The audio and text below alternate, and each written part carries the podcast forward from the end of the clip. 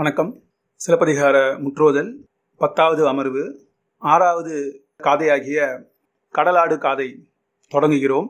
இப்போ போன ஐந்தாவது காதை வந்து இந்திரவிழவு ஊரெடுத்த காதை. புகார் நகரத்தில் ஆண்டுதோறும் சித்திரை மாதத்தில் சித்திரை திங்களில் இந்திரனுக்கு விழா எடுப்பார்கள் என்பதையும் அந்த விழா எப்படி எடுக்கப்பட்டது அதன் சிறப்புகள் என்ன புகார் நகரத்தின் அமைப்பு என்ன இதெல்லாம் வந்து போன காதையில் காமிச்சிருந்தாரு. அதோடைய தொடர்ச்சியாக அந்த விழா நடக்கும் பொழுது ஒரு வித்யாதரன் அந்த காதையிலே நம்ம வந்து பார்த்தோம் நால் வகை தெய்வமும் மூவாறு கணங்களும் அப்படின்னு பார்த்தோம். இந்த மூவாறு கணங்கள் பதினெட்டு கணங்கள் அப்படிங்கிறதுல வந்து இந்த விஞ்சையர் விச்சாதரர் இல்லை வித்யாதரர் அப்படின்ற ஒரு வர்க்கம் ஒரு கணத்தை பற்றி நம்ம பார்த்தோம். அந்த மாதிரி ஒரு அந்த வர்க்கத்தை சேர்ந்த அந்த விச்சாதர விஞ்சை வர்க்கத்தை சேர்ந்த ஒரு வீரன் தன்னுடைய காதலியோட வான் வழியாக இந்த புகார் நகரத்திற்கு வருகிறான். இந்த இந்திர விழாவை காண வேண்டும் என்று ஆசைப்பட்டு அவன் வருகிறான். தன் காதலிக்கும் காட்டுவதற்காக அவன் வருகிறான். அப்படி அவன் வந்து அந்த வரும் வழியையும் அந்த ஊரையும் புகார் நகரத்தையும் அந்த நகரத்தில் மாதவி வந்து பதினோரு ஆடல் நம்ம இது அரங்கேற்று கதையிலே நம்ம பார்த்தோம். மாதவி வந்து பதினோரு வகை ஆடல் ஆடுகிறாள். அந்த ஆடலுக்கான விவரங்கள் அந்த அந்த மாதிரி அந்த விஞ்சை வீரன் வந்து பார்க்கிறான். அது அவன் மட்டும் இல்லாமல் பிற தேவர்களும் மனுஷங்க கண்ணுக்கு தெரியாமல் மற்ற அமரர்களும் வந்து பார்க்கிறார்கள். அந்த ஊரில் இருக்கிற மக்களும் பார்க்கிறார்கள். அந்த விழா முடியும் நாளில் மாதவி ஆடும் ஆட்டத்தை அந்த பதினோரு வகை ஆடலை அனைவரும் காண்கிறார்கள். அப்படி அதை எல்லாரும் பார்க்குறாங்க அப்படிங்கிறதுனால கோவலன் வந்து ஊடல் கொள்கிறான். அப்படி அந்த ஊடல் கொண்ட கோவலனை அவன் ஊடலை தணிப்பதற்காக மாதவி வந்து எப்படியெல்லாம் அலங்காரம் செய்து கொண்டு போகிறாள்? அது ஒரு பெரிய வர்ணனை. மாதவியோட அலங்காரம் அது முழுக்க முழுக்க அந்த வர்ணனை இங்கே வருது. இந்த அலங்காரம் செய்து கொண்டு அவள் எப்படி போகிறாள்? அந்த ஊழலை அவள் தனித்தாள் பிறகு அவர்கள் இன்புற்று இருந்தார்கள். அது அப்புறம் அந்த விழா முடியும் தருவாயில் அனைவரும் கடற்கரைக்கு செல்கிறார்கள். கடற்கரையில் சென்று அந்த கடலாடுதல் கடலில் குளித்து விளையாடுதல் அங்கே அந்த கடற்கரையில் இருந்து சித்ரானம் அப்படின்னு சொல்கிற அந்த பல வகை உணவுகளை எல்லாம் உண்டு மகிழ்தல் இதெல்லாம் மக்கள் செய்வார்கள். அது மாதவிக்கும் அங்கே போகணும் அப்படின்னு ஆசை வருது. அதனால் கோவலனை கூட்டிக்கிட்டு அந்த கடை தெரு வழியாக அவங்க போகிறாங்க அப்படி அது போகும்பொழுது அந்த கடற்கரை அந்த அதிகாலை நேரத்தில் எப்படி இருக்குது அப்படிங்கிறத நமக்கு இளங்கோடிகள் காட்டுகிறார் அந்த அழகை. அப்படி அவர்கள் சென்று அந்த இடத்துல கடற்கரையில் ஒரு புன்னை மரத்துக்கு கீழே தங்கியிருந்தார்கள். அப்படி தங்கி இருக்கும் பொழுது அந்த மாதவியோடைய தோழியாகிய வசந்தமாலை என்பவள் ஒரு யாழை கொண்டு வந்து நல்ல திருந்திய ஒரு அழகிய யாழை கொண்டு வந்து மாதவி கையில் கொடுக்கிறாள். அதை மாதவி வாங்கி கொண்டு இருந்தாள் அப்படின்னு சொல்கிறத விட இந்த காதை முடியுது. இப்போ இந்த இந்திர விழா முடிகிற தருவாயில் அந்த மாதவி ஆடல் முடித்து கோவலனுக்கு ஊடல் தீர்த்து கடல் கடற்கரைக்கு சென்று அவர்கள் மகிழ்ந்து இருந்தார்கள். அப்பொழுது அந்த தோழி வந்து ஒரு யாழை கொண்டு வந்து கொடுக்கும்பொழுது அதை மாதவி வாங்கி கொண்டு இருந்தாள் அப்படிங்கிறது இந்த காதையில் முடியுது. அடுத்த காதையாகிய காணல் வரி. அதில் இந்த தோழி கையில் யாழை வாங்கிய மாதவி அதை கோவலன் கையில் கொடுத்து நீங்கள் பாட்டு பாடுங்க அப்படின்னு சொல்கிறான் அங்கே தான் பிரச்சனை ஆரம்பிக்குது. அதை நம்ம அடுத்த காதையில் பார்ப்போம். இப்போ இந்த காதையை நம்ம வந்து ஒரு இரண்டு அமர்வாக நம்ம செய்வோம். இந்த விஞ்சை வீரன் வந்து இந்த விழாவையும் மாதவி ஆடலையும் பார்ப்பது வரைக்கும் அப்புறம் மாதவியுடைய அந்த பதினோரு ஆடல் அவள் செய்து கொண்ட அலங்காரங்கள் கோவலனின் ஊடலை தீர்ப்பதற்காக அவள் செய்து கொண்ட அலங்காரங்கள். இது வரைக்கும் இந்த பகுதியில் இந்த அமர்வில் பார்ப்போம். அதுக்கப்புறம் அவங்க அந்த ஊடல் தீர்ந்து கடற்கரை பயணம் சென்றது அங்கே அவர்கள் இருந்தது. இதை வந்து நம்ம அடுத்த அமர்வில் பதினோராவது அமர்வில் பார்ப்போம். இப்போது இந்த கடலாறு காதை இது வந்து முழுக்க ஒரு நிலைமண்டில ஆசிரியப்பா. கடைசியில் ஒரு வெண்பா இருக்கு.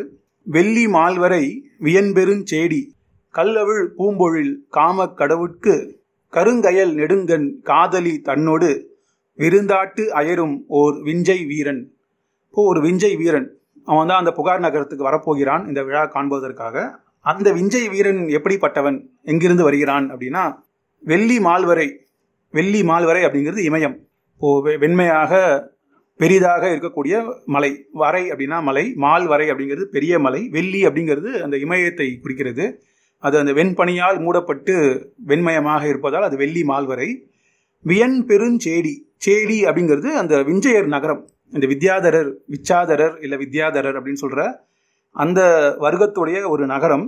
அது எப்படி இருந்தது அப்படின்னா வியன் பெரு அது வந்து அகன்று விரிந்த பெரிய நகரமாக இருந்தது.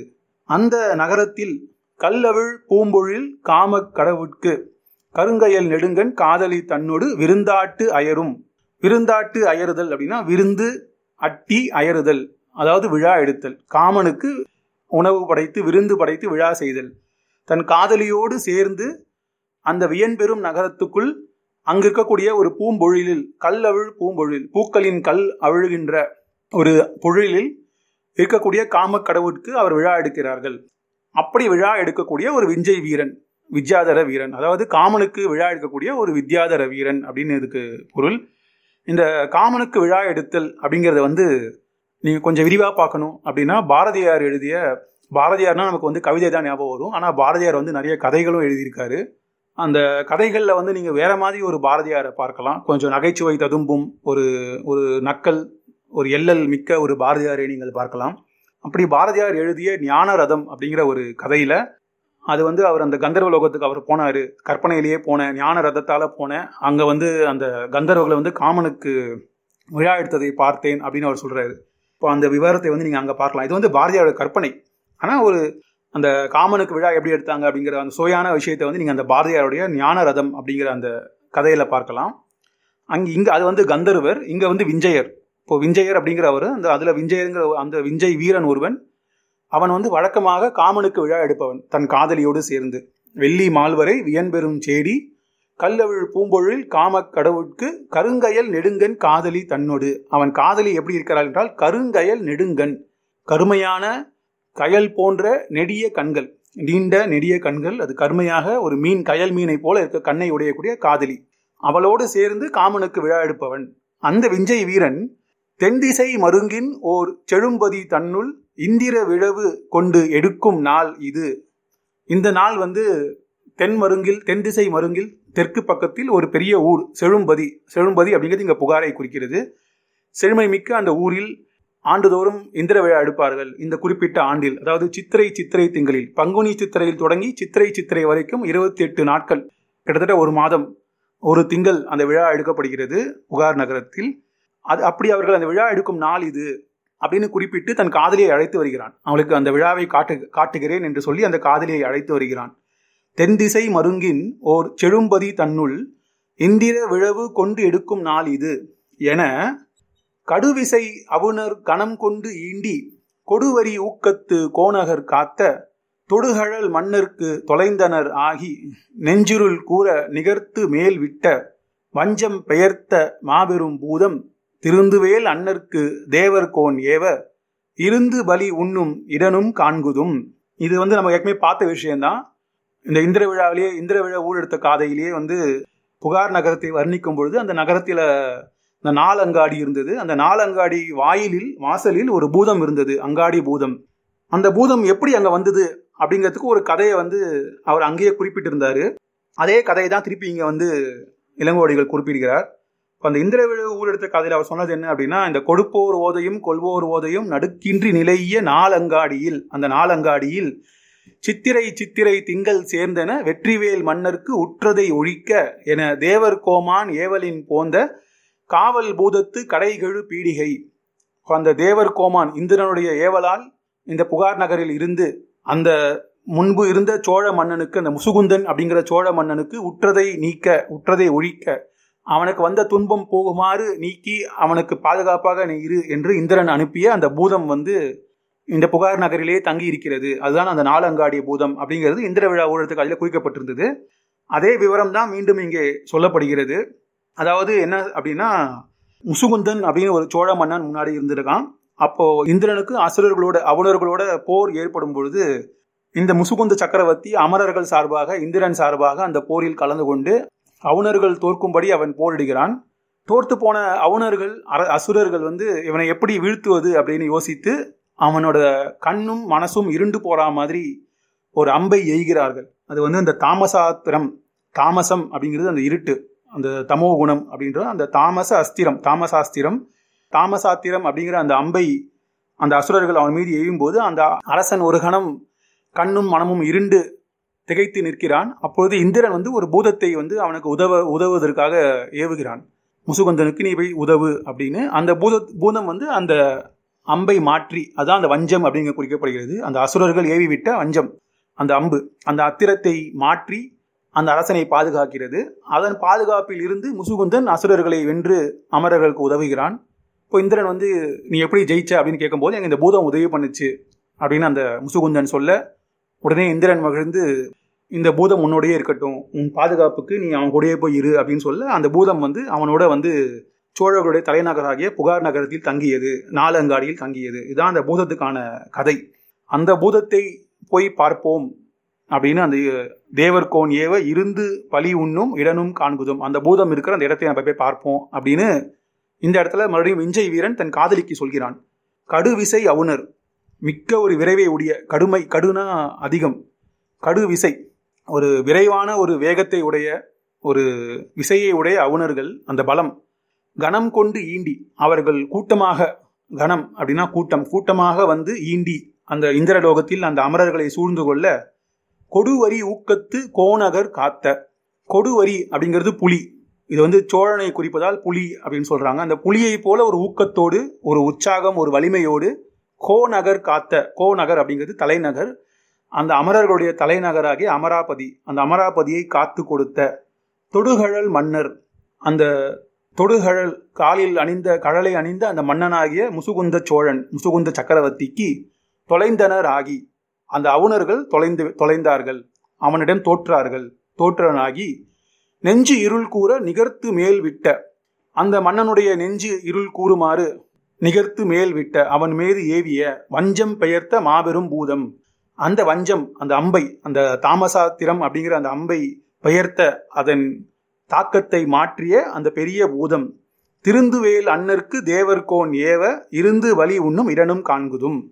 இந்த இதை கேள்விப்பட்டு இந்திரன் வந்து அந்த பூதம் அவனோடையே இருக்கட்டும். நீ அவனுக்கே பாதுகாப்பாக அவன் ஊரிலேயே இரு அப்படின்னு ஏவ திருந்துவேல் அன்னர் அப்படிங்கிறது எங்கள் சோழ மன்னனை குறிப்பிக்கிறது. தேவர்கோன் அப்படிங்கிறது இந்திரன். அப்போ அந்த முசுகுந்தனுக்காக இந்திரன் ஏவ இருந்து பலி உண்ணும் இடனும் காண்குதும். அந்த பூதம் வந்து புகார் நகரத்தில் தங்கி இருக்கிறது. அது தங்கியிருக்கும் இடத்தை நாம் போய் பார்ப்போம் அப்படின்னு சொல்றான்.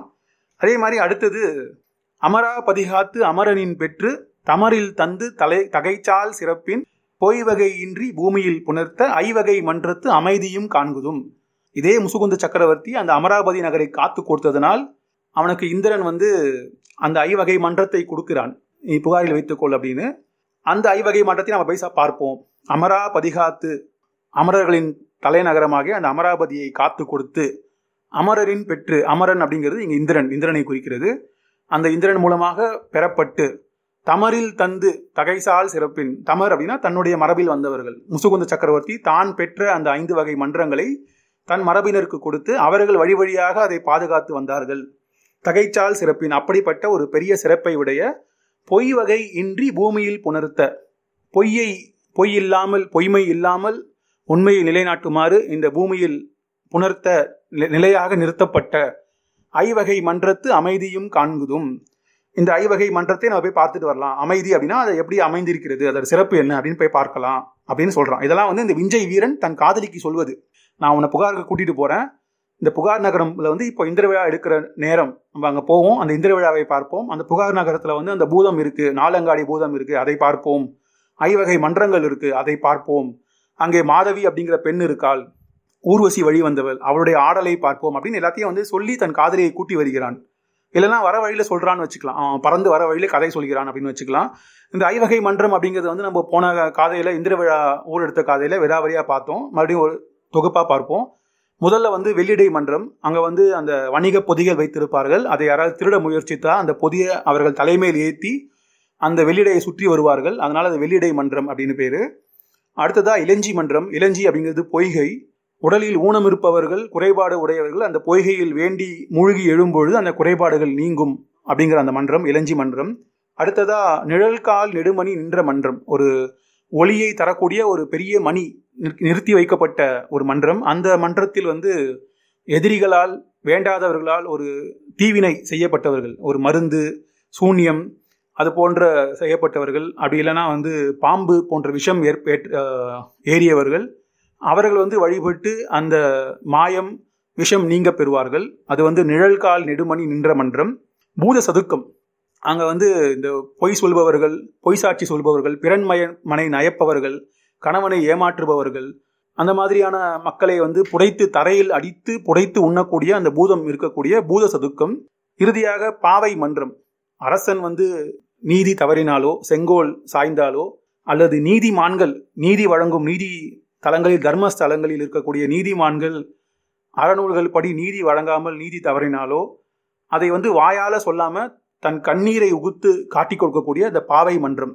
ஆக இந்த ஐவகை மன்றங்கள் வெள்ளிடை மன்றம் இளஞ்சி மன்றம் நிழல்கால் நெடுமணி நின்ற மன்றம் பூத சதுக்கம் பாவை மன்றம் இதுதான் அந்த ஐவகை மன்றங்கள். இதை வந்து நம்ம இந்திர விழா ஊரெடுத்து காதையில் விழாவரியாக பார்த்தோம். அந்த ஐந்து மன்றங்களையும் நம்ம போய் பார்க்கலாம் அப்படின்னு இந்த விஞ்சய் வீரன் தன் காதலிக்கு சொல்கிறான். அடுத்ததாக அந்த மாதவி வந்து ஊர்வசியுடைய வழிமுதல் வந்தவள். அந்த கதை என்ன? அப்போ ஊர்வசி வந்து சாபம் பெற்று இந்திர சபையில் சாபம் பெற்று அவள் வந்து மண்ணில் வந்து பிறந்தாள். ஒரு ஆடல் மங்கையாக பிறந்தாள். அவளோடு இந்திரனுடைய மகனாகிய அந்த ஜெயந்தன் அப்படிங்கிறவனும் சாபம் பெற்று மண்ணில் காஞ்சிபுரத்தில் அவன் வந்து ஒரு பொதிய மலையில் அவன் ஒரு மூங்கிலாக பிறக்கிறான். இந்த மாதவி வந்து காஞ்சிபுரத்தில் ஒரு ஆடல் மங்கையாக பிறக்கிறாள். அவளுக்கு தலைக்கோலாக இந்த ஜெயந்தன் போகும்பொழுது அவனுக்கு சாபம் இருவருக்கும் நீங்குகிறது. இதுதான் அகத்திய முனிவர் மூலமாக அவர்கள் பெற்ற சாபம் அப்படிங்கிறதையும் நம்ம வந்து முன்னாடியே பார்த்தோம். இது வந்து அரங்கேற்று கதையோட துவக்கத்தில் வந்தது. அந்த கதையை மறுபடியும் இங்கே சொல்கிறாங்க நாரதன் வீணை நயந்தெறி பாடலும் தோரிய மடந்தை வாரம் பாடலும் ஆயிரம் கண்ணோன் செவியகம் நிறைய நாடகம் உருப்பசி நல்காலாகி. உருப்பசி அப்படிங்கிறது ஊர்வசி. இப்போ இந்திர சபையில அகத்தியர் வந்து இருக்கிறார். அப்பொழுது நாரத முனிவர் வீணை வாசிக்கிறார். அவர் யாழ் வாசிப்பதில் சிறந்தவர் யாழ் ஆசிரியர். அதனால அவர் வீணை வாசிக்கிறார். வீணை அப்படிங்கிறது யாழ் அப்படிங்கிறதும் கிட்டத்தட்ட ஒண்ணுதான். தோரிய மடந்தை வாரம் பாடலும். தோரிய மடந்தை அப்படிங்கிறவங்க ஆடி முதிர்ந்த பெண்கள். அவர்கள் வந்து அந்த வாரம் பாடுதல் அப்படின்னா அந்த தாள தாளம் ஏற்ப பாடுகிறார்கள். அந்த ஓர் ஒற்று ஈர் ஒற்று அப்படின்னு அந்த பாடல் தாளம் தாளத்திற்கு ஏற்ப அவர்கள் பாடுகிறார்கள். அப்படி அந்த இசை இசை பாடப்பட அங்கே உருப்பசி ஆட வேண்டும். ஆயிரம் கண்ணோன் செவியகம் நிறைய நாடகம் உருப்பசி நல்கால் ஆகி இப்போ இந்த இசை இருக்கிறது ஆனால் அதற்கு ஏற்ற நாடகத்தை கூத்தை உருப்பசி வழங்கவில்லை. அதற்கு காரணம் அவள் அவளுடைய மனம் ஜெயந்தன் மீது சென்று விட்டது இதை உணர்த்தும்படி அவள் தவறி ஆடுகிறாள். அதனால் அங்கே இருக்கிற இசையெல்லாம் தவறி போகிறது. இதை உணர்த்தும்படி நாரதர் வந்து பகை நரம்பு மீட்டினார் அப்படின்னு வருது. அவர் வந்து அந்த சேராத நரம்புகளை மீட்டி காட்டி அவள் சரியாக ஆடவில்லை அப்படின்னு நாரதர் வந்து எடுத்து காட்டுகிறார். இதை பார்த்து அகத்திய முனிவர் கோபம் பட்டு சாபம் கொடுக்கிறார். மங்களம் வீணை இழப்ப மங்களம் இழப்ப வீணை. அந்த வீணையானது மங்களம் இழக்கட்டும். தவறாக வாசித்ததனால் அந்த வீணை மங்களம் இழக்கட்டும். மண்மிசை தங்குக இவள் என சாபம் பெற்ற நீ போய் மண்மிசை வந்து பிறப்பாய் அப்படின்னு சாபம் பெற்ற அந்த மாதவி மாதவி என்பது இங்கே வந்து உருவ ஊர்வசியை குறிக்கிறது. மங்கை மாதவி வழிமுதல் தோன்றிய அங்கரவு அல்குல் ஆடலும் காண்குதும். இங்கே அங்கரவு அல்குல் அப்படிங்கிறது அன்மொழி தொடர் அப்படின்னு பேரு. இந்த அங்கரவு அல்குல் அப்படிங்கிறது இங்க மாதவியை குறிக்குது. அதாவது இப்ப கோவலன் கூட இருக்கிற மாதவியை இப்ப இருக்கிற மாதவியை குறிக்கும் தொடர் வந்து அங்கரவு அல்குல். மங்கை மாதவி அப்படிங்கிறது முன்னாடி ஊர்வசி சாபம் பெற்று மண்ணில் வந்து பிறந்த போது இருந்த பெயர். அதனால் அந்த ஊர்வசி மாதவியாக இங்கே வந்து பிறக்கிறாள். அவள் வழியில் வந்ததனால் இவளுக்கும் மாதவி என்று பெயர். அப்படியாக ஊர்வசியானவள் அந்த தேவ கன்னியானவள் இங்கே மண்ணில் வந்து பிறந்து ஆடல் மங்கையாக இருக்க அவள் வழி வந்த அந்த ஆடல் மங்கையான மாதவி அப்படின்னு அவள் சிறப்பை கூறுகிறார்கள். அப்போ அவளுக்கு எப்படி ஆடல் வந்து இவ்வளவு சிறப்பாக கைவர பெற்றது அப்படின்னா அவள் ஊர்வசி வம்சத்தில் வந்தவள் அப்படிங்கிறது தான் எங்கள் விஷயம். நாரதன் வீணை நயந்தெறி பாடலும் தோரிய மடந்தை வாரம் பாடலும் ஆயிரம் கண்ணோன் செவியகம் நிறைய. ஆயிரம் கண்ணோன் அப்படிங்கிறது இந்திரன். நாடகம் உருப்பசி நல்காலாகி மங்களம் இழப்ப வீணை மண்மிசை தங்குக இவள் என சாபம் பெற்ற மங்கை மாதவி வழிமுதல் தோன்றிய அங்கரவு அல்குல் ஆடலும் காண்குதும். இப்போ இந்த மாதவியுடைய ஆடலையும் நாம் போய் அங்கே சென்று பார்ப்போம். புகார் நகரத்தில் சென்று பார்ப்போம் என்று கூறி அந்த விஞ்சை வீரன் தன் காதலியை அழைத்து வருகிறான். துவர் இதழ் செவ்வாய் துடியிடையோழே இது வந்து அந்த விஞ்சைவனுடைய காதலிக்கான விழி. துவர் இதழ் செவ்வாள். துவர் அப்படின்னா பவழம். பவழத்தை போன்ற செம்மையான இதழை உடைய சிவந்த வாயை உடையவளே. துவர் இதழ். சிவந்த இதழையும் சிவந்த வாயையும் உடைய துடி இடையோயே. துடியை போன்ற இடையை உடையவளே. துடி அப்படிங்கிறது அந்த உடுக்கை போன்ற ஒரு கருவி தோற்கருவி. அதை அந்த நடுவில் அந்த கைப்பிடிக்கும் இடம் வந்து சுருங்கி இருப்பதை போல இடை சுருங்கி இருக்கிறது. துடி இடை அப்படிங்கிறது அந்த ஒரு ஓமை. துவர் இதழ் செவ்வாய் துடி இடையோழே அந்த தன் காதலியை பார்த்து அவன் சொல்கிறான். பெண்ணே நாம் புகார் நகரம் சென்று அந்த நகரத்தில் இருக்கக்கூடிய அந்த பூதத்தையும் அந்த ஐவகை மன்றங்களையும் அங்கே ஊர்வசியின் வம்சத்தில் வந்த மாதவியினுடைய ஆடலையும் நாம் பார்ப்போம். இந்திர விழா நடக்கப் போகிறது இதை பார்ப்போம் அப்படின்னு அவன் சொல்கிறான் அமரர் தலைவனை வணங்குதும் யாம் என. இதையெல்லாம் கண்டு அந்த இந்திர விழாவில் அமரன் தலைவன் இந்திரனை யாம் வணங்குவோம் அவனை வணங்கிவிட்டு வரலாம் என்று சொல்லி என சிமயத்து இமயமும் செழுநீர் கங்கையும் உஞ்சயம் பதியும் விஞ்சத்து அடவியும் வேங்கட மலையும் தாங்கா விலையுள் காவிரி நாடும் காட்டி. இப்போ அவங்க மேலிருந்து இங்கே வரான் அதாவது வடக்கிலிருந்து தெற்கு வருகிறார்கள்.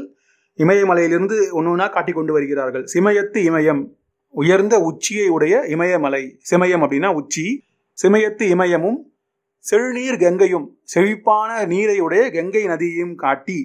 உஞ்சயம் பதி. இந்த உஞ்சயம் பதி அப்படிங்கிறது அவந்தி அப்படிங்கிற தேசம். இந்த உஞ்சை அப்படிங்கிறது தான் உஜ்ஜயினி இதே நம்ம போன காதையில பார்த்தோம். இந்திர விழா ஊழத்த காதையில வந்து கரிகாலன் முன்பொரு நாள் தனக்கு தெற்கு ந- தெற்கிலே போரிட மன்னர்கள் இல்லை என்று வடக்கு நோக்கி சென்றான். அப்படி அவன் சென்று இமயம் வரை சென்று அதற்கு மேல் செல்ல முடியாமல் இமயத்தின் முதுகில் தன்னுடைய புலி சின்னத்தை பொறித்துவிட்டு திரும்பி வரும்பொழுது மூன்று மன்னர்கள் மூன்று வகையாக அவனுக்கு பரிசுகள் தருகிறார்கள். ஒருவன் நண்பனாகவும் ஒருவன் எதிரியாகவும் ஒருவன் நொதுமலாக நண்பனாகவும் இல்லாமல் எதிரியாகவும் இல்லாமல் இடையாக நின்று தருகிறான்.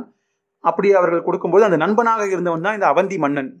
போன காதையில் வந்த வரிகள் இருநில மருங்கின் பொருணரை பெறா செருவெங் காதலின் திருமாவளவன் வாளும் குடையும் மயிர்கண் முரசும் நாளோடு பெயர்த்து நன்னார் பெருக இம் மன்னக மருங்கின் என் வழிகெழு தோல் என புண்ணிய திசைமுகம் போகிய அந்நாள். இந்த புண்ணிய திசைமுகம் அப்படிங்கிறது வடக்கு. வடக்கு போய் வடக்கு போய் அங்கே இமயமலை இருந்ததுனால அவன் திரும்பி வந்துட்டான். அங்கே வந்து இமயவர் உரையும் சிமய பிடர்தலை கொடுவரி ஒற்றி கொள்கையின் பெயர் ஊருக்கு அவன் திரும்பி வரும்பொழுது அப்போ வந்து இந்த மானீர் வேலி வஜ்ர நல்நாட்டு கோனிரை கொடுத்த கொற்ற பந்தரும் மகத நல்நாட்டு வாழ்வாய் வேந்தன் பகைபுறத்து கொடுத்த பட்டி மண்டபமும் அவந்தி வேந்தன் ஓந்தனன் கொடுத்த நிவந்தோங்கு மரபின் தோரண வாயிலும்.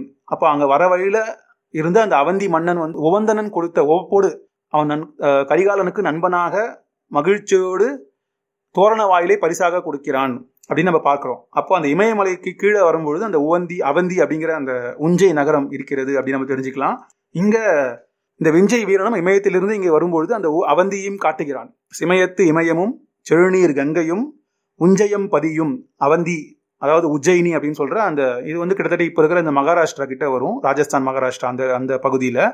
உஞ்சயம் பதியும் விஞ்சத்து அடவியும் விஞ்சத்து அடவி அப்படிங்கிறது வந்து விந்திய மலை விஞ்சம் அப்படிங்கிறது விந்திய மலை. அந்த விந்திய மலை சூழ்ந்த காடுகள் அந்த விஞ்சத்து அடவியும் வேங்கட மலையும் வேங்கட மலை நமக்கு எல்லாருக்கும் தெரிந்த மலை தான் இப்போ நம்ம திருப்பதி ஏழுமலை அப்படின்னு சொல்கிறோம் அந்த வேங்கட மலையும் தாங்கா விலையுள் காவிரி நாடும். காவிரி நாடு தாங்கா விலையுளை உடையது. விலையுள் அப்படின்னா விளைச்சல். அது தாங்கா விலையுள் அதாவது நிலம் பொறாத விலையுள் அளவிற்கு அதிகமான ஒரு விளைச்சலை உடைய அந்த வளத்தை உடைய காவிரி நாடு. சோழ நாடு சோறுடைத்து அப்படின்னு நம்ம சொல்லுவோம். அதனால் எப்பவுமே அந்த சோழ நாட்டில் வந்து நிறைய அந்த நஞ்சை நிலங்கள் விவசாயம் தழைத்திருந்த ஒரு பகுதி. அது முன்னாடி இப்போ இல்லை. இப்போ எல்லாத்தையும் நம்ம பிளாட்டு போட்டு வித்துட்டோம். மிஞ்சி இருக்கிறதெல்லாம் வந்து இந்த எரிவாயுக்காக மற்றதுக்காக கொடுத்துட்டோம். பிடுங்கிக்கிட்டாங்க ஏதோ ஒன்று ஆனால் ஒரு காலத்தில் வந்து சோழ நாடு சோறு உடைத்து நிலம் தாங்காத அளவுக்கு விளைச்சலை உடையது. தாங்கா விலையுள் காவிரி நாடும் காட்டி பின்னர் பூவிரி படப்பை புகார் மருங்கு எய்தி. இதெல்லாம் காட்டிக்கொண்டே வந்து பூவிரி படப்பை படப்பை அப்படின்னா ஒரு தோட்டம் தோட்டத்துடைய தொகுதிகள். அந்த பூக்கள் விரிகின்ற தோட்டங்கள் நிறைந்த புகார் நகரத்தை காட்டி அந்த புகார் நகரத்தில் மருங்கு எய்தி அதன் பக்கத்தில் வந்து சேர்ந்தார்கள். சொல்லிய முறைமையில் தொழுதனன் காட்டி மல்லர் மூதூர் மகிழ்விழா காண்போன். மல்லல் அப்படின்னா வந்து வளம் பொருந்திய அப்படின்னு அர்த்தம். திருக்குறளில் இந்த சொல்லாட்சி வருகிறது. மல்லல் மா ஞாலம். அல்லல் அருள் வாழ்வார்க்கு இல்லை. வழி வழங்கும் மல்லல் மா ஞாலம் கரி. அப்படின்னு ஒரு திருக்குறள் இருக்கு. இப்ப மல்லல் மா ஞாலம் அப்படின்னு உலகமே வந்து ஒரு பெரிய வளம் பொருந்திய பெரிய உலகம் அப்படின்னு திருவள்ளுவர் சொல்கிறார். அதே அடையை வந்து இங்கே புகார் நகரத்துக்கு சொல்கிறார். மல்லல் மூதூர். வளம் மிக்க அந்த மிக பழமையான அந்த ஊர் மூதூர் முதுமையான ஊர் முதுமை பிளஸ் ஊர் வந்து மூதூர். வளம் மிக்க அந்த மூதூர் ஆகிய புகார் நகரத்தில் மகிழ் விழா காண்போன். அனைவரும் மகிழ்வோடு எடுக்கக்கூடிய அந்த இந்திர விழாவை காண்போன். வந்து அந்த விஞ்சை வீரன் காண்கிறான். தன் காதலியோடு வந்து அவன் காண்கிறான். சிமயத்து இமயமும் செழுநீர் கங்கையும் உஞ்சயம் பதியும் விஞ்சத்து அடவியும் வேங்கட மலையும் தாங்கா விலையுள் காவிரி நாடும் காட்டி பின்னர் பூவிரி படப்பை புகார் மருங்கு எய்தி சொல்லிய முறைமையில் தொழுதனன் காட்டி சொல்லிய முறைமையில் அதற்கு ஏற்ற அந்த ஒவ்வொரு அவன் காட்டிய ஒவ்வொரு பதிக்கும் ஏற்ற முறைமையில் சொல்லிய சொல்லப்பட்ட ஒரு முறைமையில் அவற்றை வணங்கி அவற்றில் இருந்து அதை அவற்றில் கிடைக்கக்கூடிய போகத்தை அனுபவித்து வந்து ஒன்றொன்றாக காட்டிக்கொண்டே வந்து புகார் நகரம் வருகிறார்கள். அப்படி வந்து மல்லல் மூதூர் மகிழ்விழா காண்போன். இந்த விழாவை காண்பவனாக அந்த விஞ்சை வீரன் இருக்கிறான். அவன் என்ன கண்டான் அப்படின்னா மாயோன் பாணியும் வருணபூதர் நால்வகை பாணியும் நலம்பெரு கொள்கை வானூர் மதியமும் பாடி பின்னர். இப்போ மாதவி ஆடப்போகிறாள் அந்த பதினோரு வகை ஆடல். இப்போ ஆடலுக்கு முன்னாடி எப்போவுமே வந்து ஒரு பாடலோடு தொடங்குகிறார்கள். அது வந்து தெய்வ பாணி இறை வணக்க பாடல். இப்போ இங்கே வந்து மாயோன் பாணியில் தொடங்குகிறார்கள். அதாவது திருமாலுக்குரிய தேவபாணி. தேவபாணி அப்படிங்கிறது இறைவனை வாழ்த்தி பாடக்கூடிய பாடல். இது பின்னாடி கூட நமக்கு நூல்கள் நிறைய இருக்குது பெருந்தேவபாணி சிறுந்தேவபாணி அப்படிலாம் வந்து திருமுறையிலேயே இருக்குது அது சிவனை போற்றி பாடுவது. அந்த தேவபாணி அப்படிங்கிறது வந்து முத்தமிழுக்கும் உரியது. அது முத்தமிழும் வேறு வேறாக இருக்கும் அப்படின்னு இந்த விவரத்தை எல்லாம் வந்து நமக்கு அடியார்க்கு நல்லா எடுத்து காட்டுகிறார் அது இயற்தமிழில் இருக்கும்போது ஒரு கொச்சக கலிப்பாவாக வரும். அதிலே வந்து அந்த பெருந்தேவபாணி எப்படி வரும் சிறுதேவபாணி எப்படி வரும் இசைத்தமிழ் அது எப்படி அமைந்திருக்கும் நாடக தமிழ் அது எப்படி வரும் அப்படின்ற எல்லா விவரத்தையும் நமக்கு அடியார்களாக எடுத்து காட்டுகிறார்.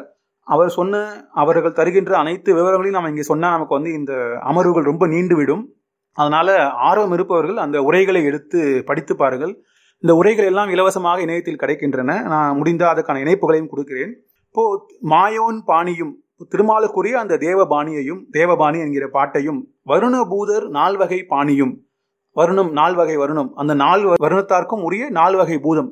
இதை பற்றிய குறிப்பை வந்து நம்ம அரங்கேற்று காதையில் பார்த்தோம். அரங்கேற்று காதையில் அந்த அரங்கத்தை அமைக்கும் பொழுது அதற்கு மேல் அந்த விதானத்தில் இந்த நால்வகை வருண பூதருடைய படங்கள் வரையப்பட்டன.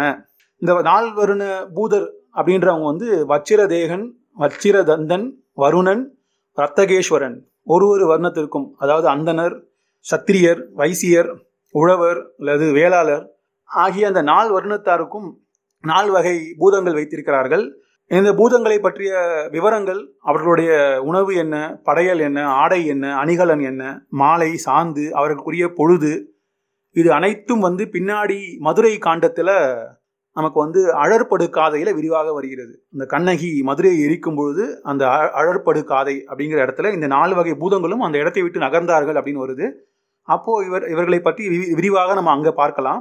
இப்பொழுதைக்கு அந்த திருமாலை வணங்கி திருமாலுக்குரிய தேவபாணியை பாடி பிறகு அந்த நாலு வருண பூத பூதர்களுக்குரிய அந்த நால் வகை பாணியையும் அதே தேவபாணியையும் பாடி நலம்பெரு கொள்கை வானூர் மதியமும் பாடி. திங்கள் மதியம் அப்படிங்கிறது திங்கள். நலம்பெரு கொள்கை நல்ல ஒரு நோக்கத்தை உடைய அனைவரும் நலம் பெறுவதற்காக ஒரு நோக்கத்தை உடைய வானூர் மதியம்.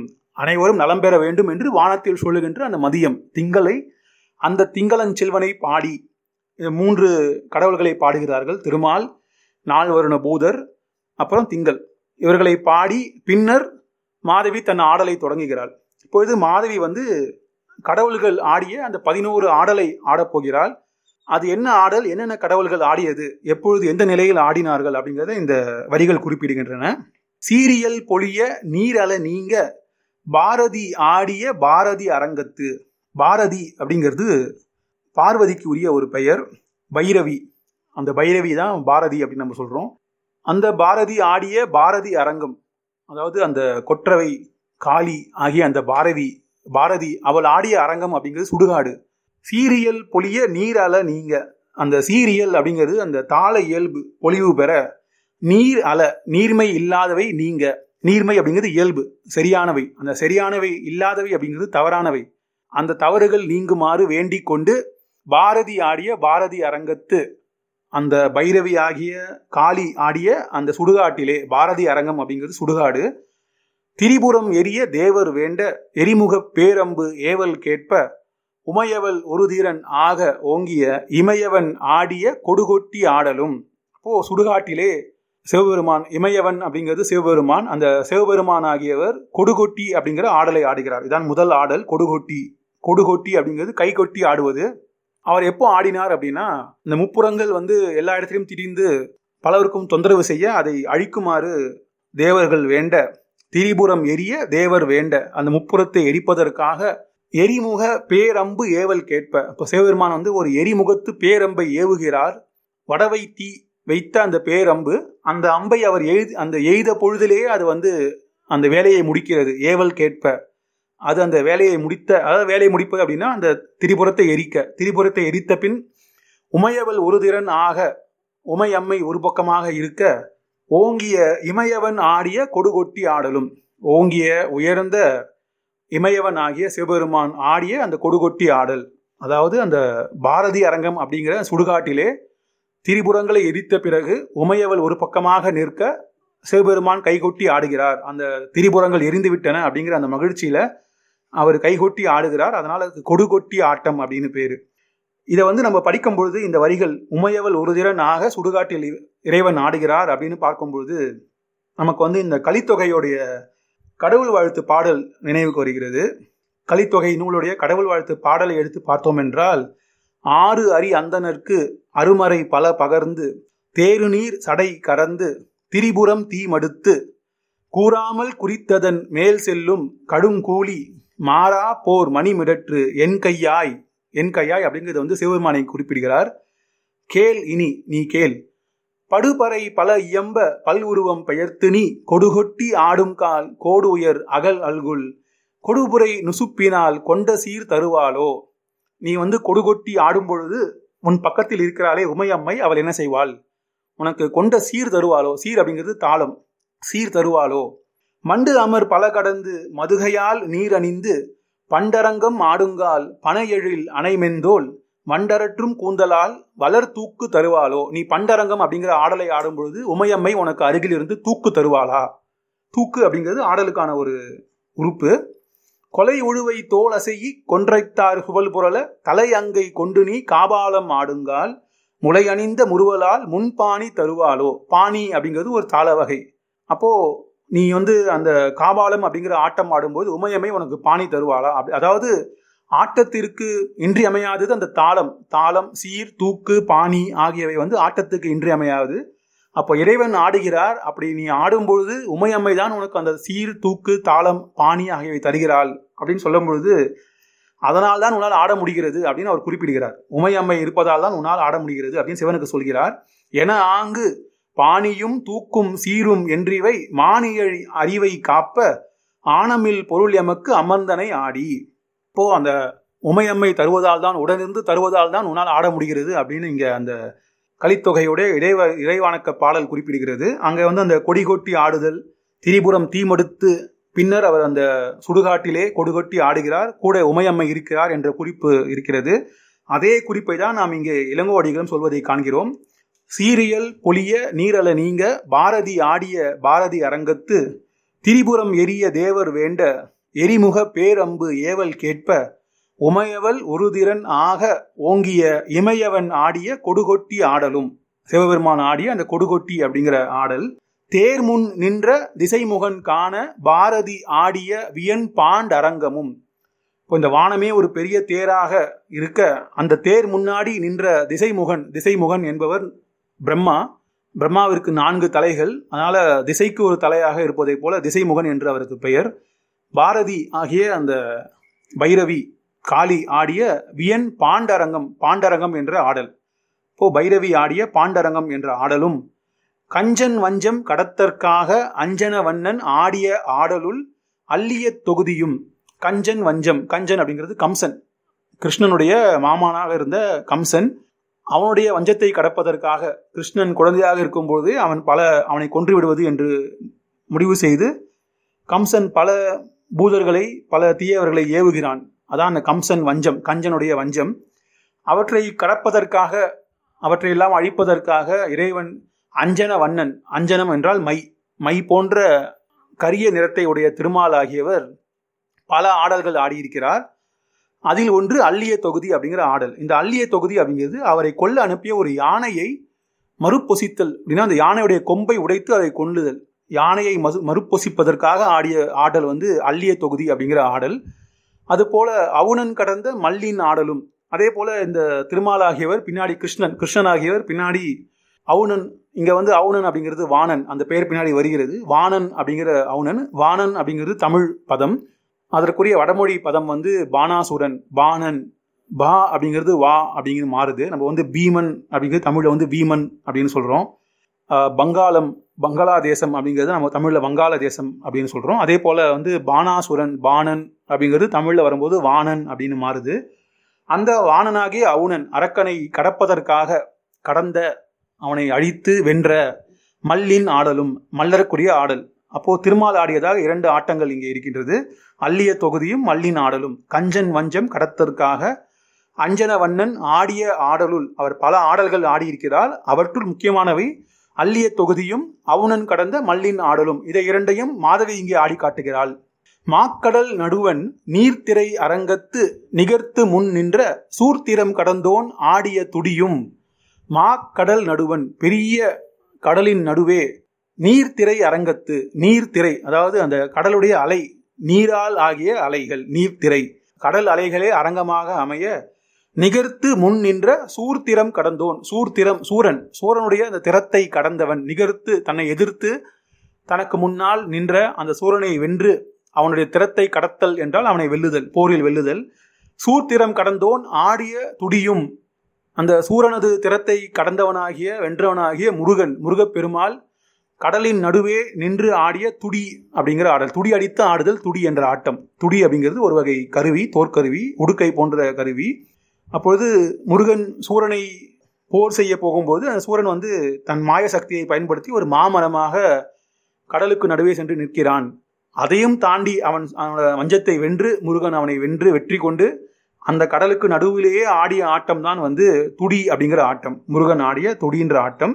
அதன் பிறகு படை வீழ்த்து அவுணர் பையுள் எய்த குடை வீழ்த்து அவர் முன் ஆடிய குடையும். அதே முருகப்பெருமான் மீதி இருந்த அவுணர்களை அரக்கர்களை எல்லாம் வென்று அவர்கள் பையுள் எழுத அவர்கள் வந்து அந்த வீர துறக்கம் அடைய குடை வீழ்த்து அவர் முன் ஆடிய குடையும். அவர்களை தோற்கடித்து தன்னுடைய குடையை சாய்த்து அந்த குடையே வந்து ஒருமுக எழுணியாக அதாவது ஒரு ஆடலை ஆடுபவர்களுக்கு கூத்தாடுபவர்களுக்கு அந்த எழுநி தேவை. நாம் இது அரங்கேற்ற கதையில் பார்த்தோம். அந்த ஒருமுக எழுநி பொறுமுக எழுநி கறந்து வரல் எழுநி போன்ற அந்த அமைப்புகள் வேண்டும்.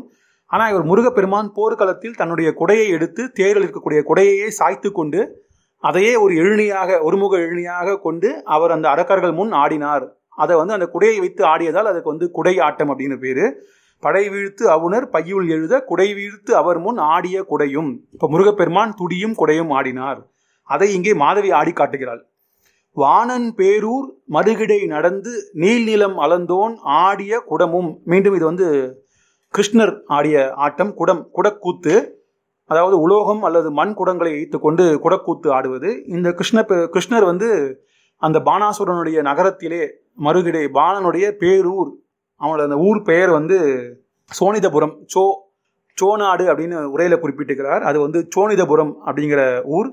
அது வந்து இன்றைய அசாம் மாநிலத்தில் உள்ள தேஜ்பூர் அப்படிங்கிற ஊர் அப்படின்னு நம்ம ஆய்வுகள் சொல்கின்றன. இந்த சோனிதபுரத்திலே அந்த கிருஷ்ண பெருமான் தன்னுடைய பேரனாகிய அனிருத்தனை அவன் கடத்தி வைத்திருக்கிறான். அதாவது அவனுடைய மகளுடைய தோழி கடத்தி வைத்திருக்கிறான் இது வந்து ஒரு புராண கதை இங்கே வருகிறது. மகாபாரதத்தில் வரக்கூடிய ஒரு கதை இங்கே குறிப்பிடப்படுகிறது.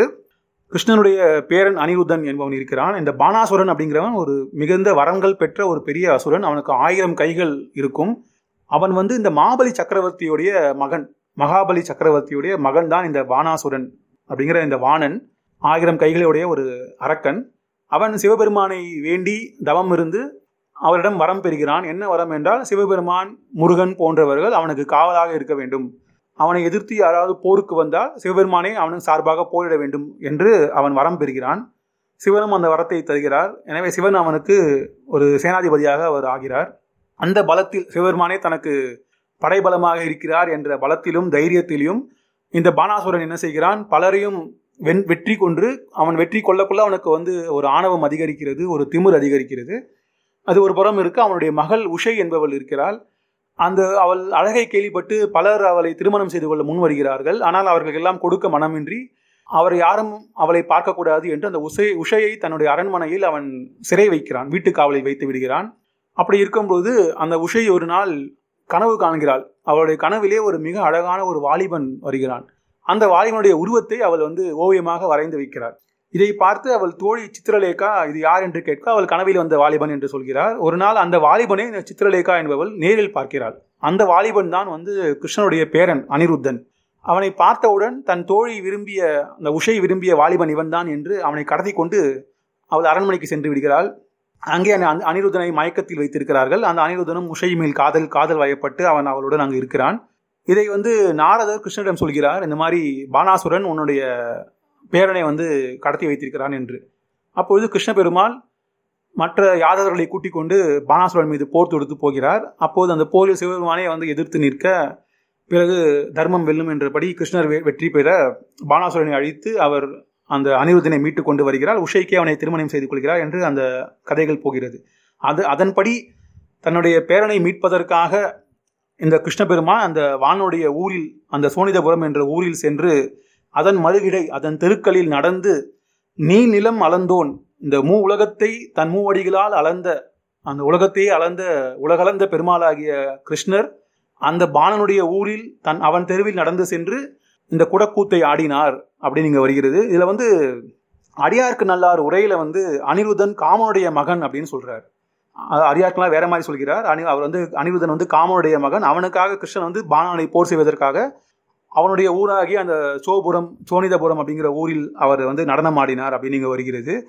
ஆக வானன் பேரூர் மறுகிழை நடந்து நீலிலம் அலந்தோன் ஆடிய குடமும். அப்படி திருமால் ஆடிய அந்த குடக்கூத்தும். ஆண்மை திரிந்த பெண்மை கோலத்து காமன் ஆடிய பேடி ஆடலும். இப்போ காமன் ஆகிய மன்மதன் இதே இதே போல தன் மகனுக்காக அவன் ஆண்மை திரிந்த பெண்மை கோலத்து தன் ஆண்மை கோலத்தை விடுத்து பெண்மை கோலம் பூண்டு அவன் ஆடுகிறான். அது வந்து பேடி ஆடல் அப்படின்னு அதுக்கு பேரு. காய்ச்சின அவுணர் கடுந்தொழில் பொறால் மாயவல் ஆடிய மரக்கால் ஆடலும். காய்ச்சின அவுணர் காய் சினம்.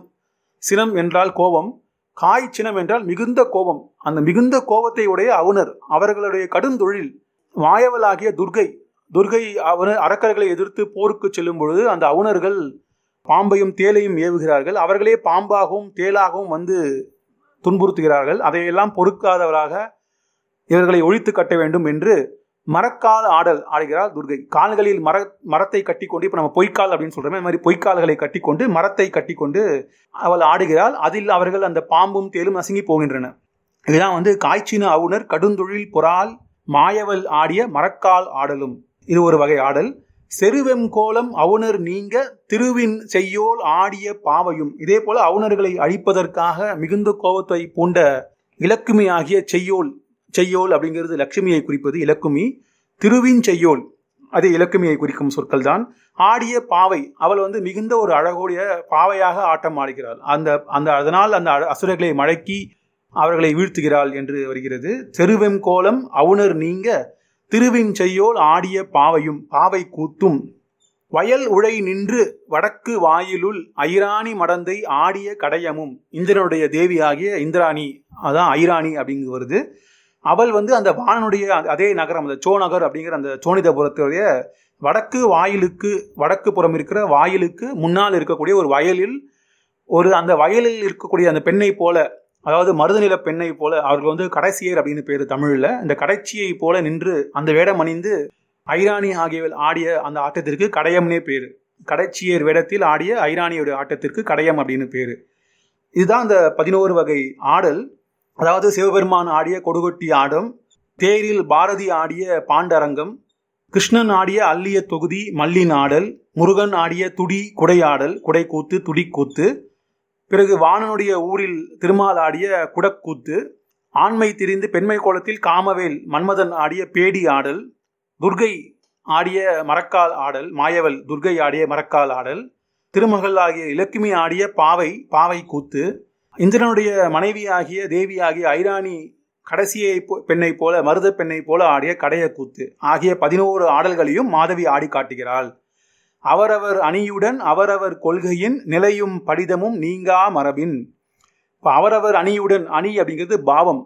அந்த சிவனை போல ஆடும்பொழுது சிவனை போல ஆடுவதும் துர்கையை போல ஆடும்பொழுது துர்கையை போலவும் திருமாலை போல ஆடும்பொழுது திருமாலை போலவும் அதற்குரிய கோலத்தையும் அதற்குரிய அந்த பாவத்தையும் காட்டி அவர்கள் அனைவரும் ஒவ்வொரு அறக்கரைகளை அழிப்பதற்காக அந்த ஆடலை மேற்கொண்டுள்ளார்கள். அவர்களுடைய அந்த உணர்ச்சிகளை வெளிக்காட்டி அதே போல அவரவர் கொள்கையின் அந்த ஆட்டத்தை எதற்காக ஆடினார்களோ அந்த கொள்கையோடு பொருந்தி நிலையும் படிதமும் நீங்கா மரபின். அந்த கூத்துகளுக்குரிய அந்த இலக்கணங்கள் மாறாமல் அந்த மரபுகள் மாறாமல் பதினோரு ஆடலும் பாட்டின் பகுதியும் விதிமான் கொள்கையின் விளங்க காணாய். இப்போ இந்த மாதவி ஆடுகிறாள்.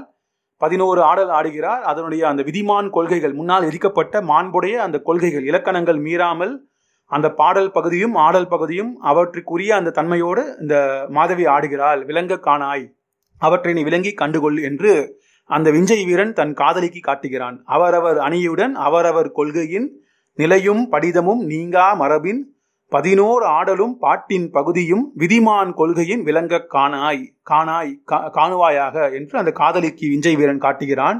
தாது அவிழ் பூம்பொழில் இருந்து யான் கூறிய மாதவி மரபின் மாதவி இவள். இப்போ நான் முன்னாடி அவனுக்கு சொன்ன தெரியுமா? நம்ம அந்த விஞ்சை ஊரில் இருக்கும்போது அந்த இரண்டாம் அடியிலே வந்து பூம்பொழில்னு வந்தது கல்லவிழ் பூம்பொழில் அப்படின்னு வந்தது.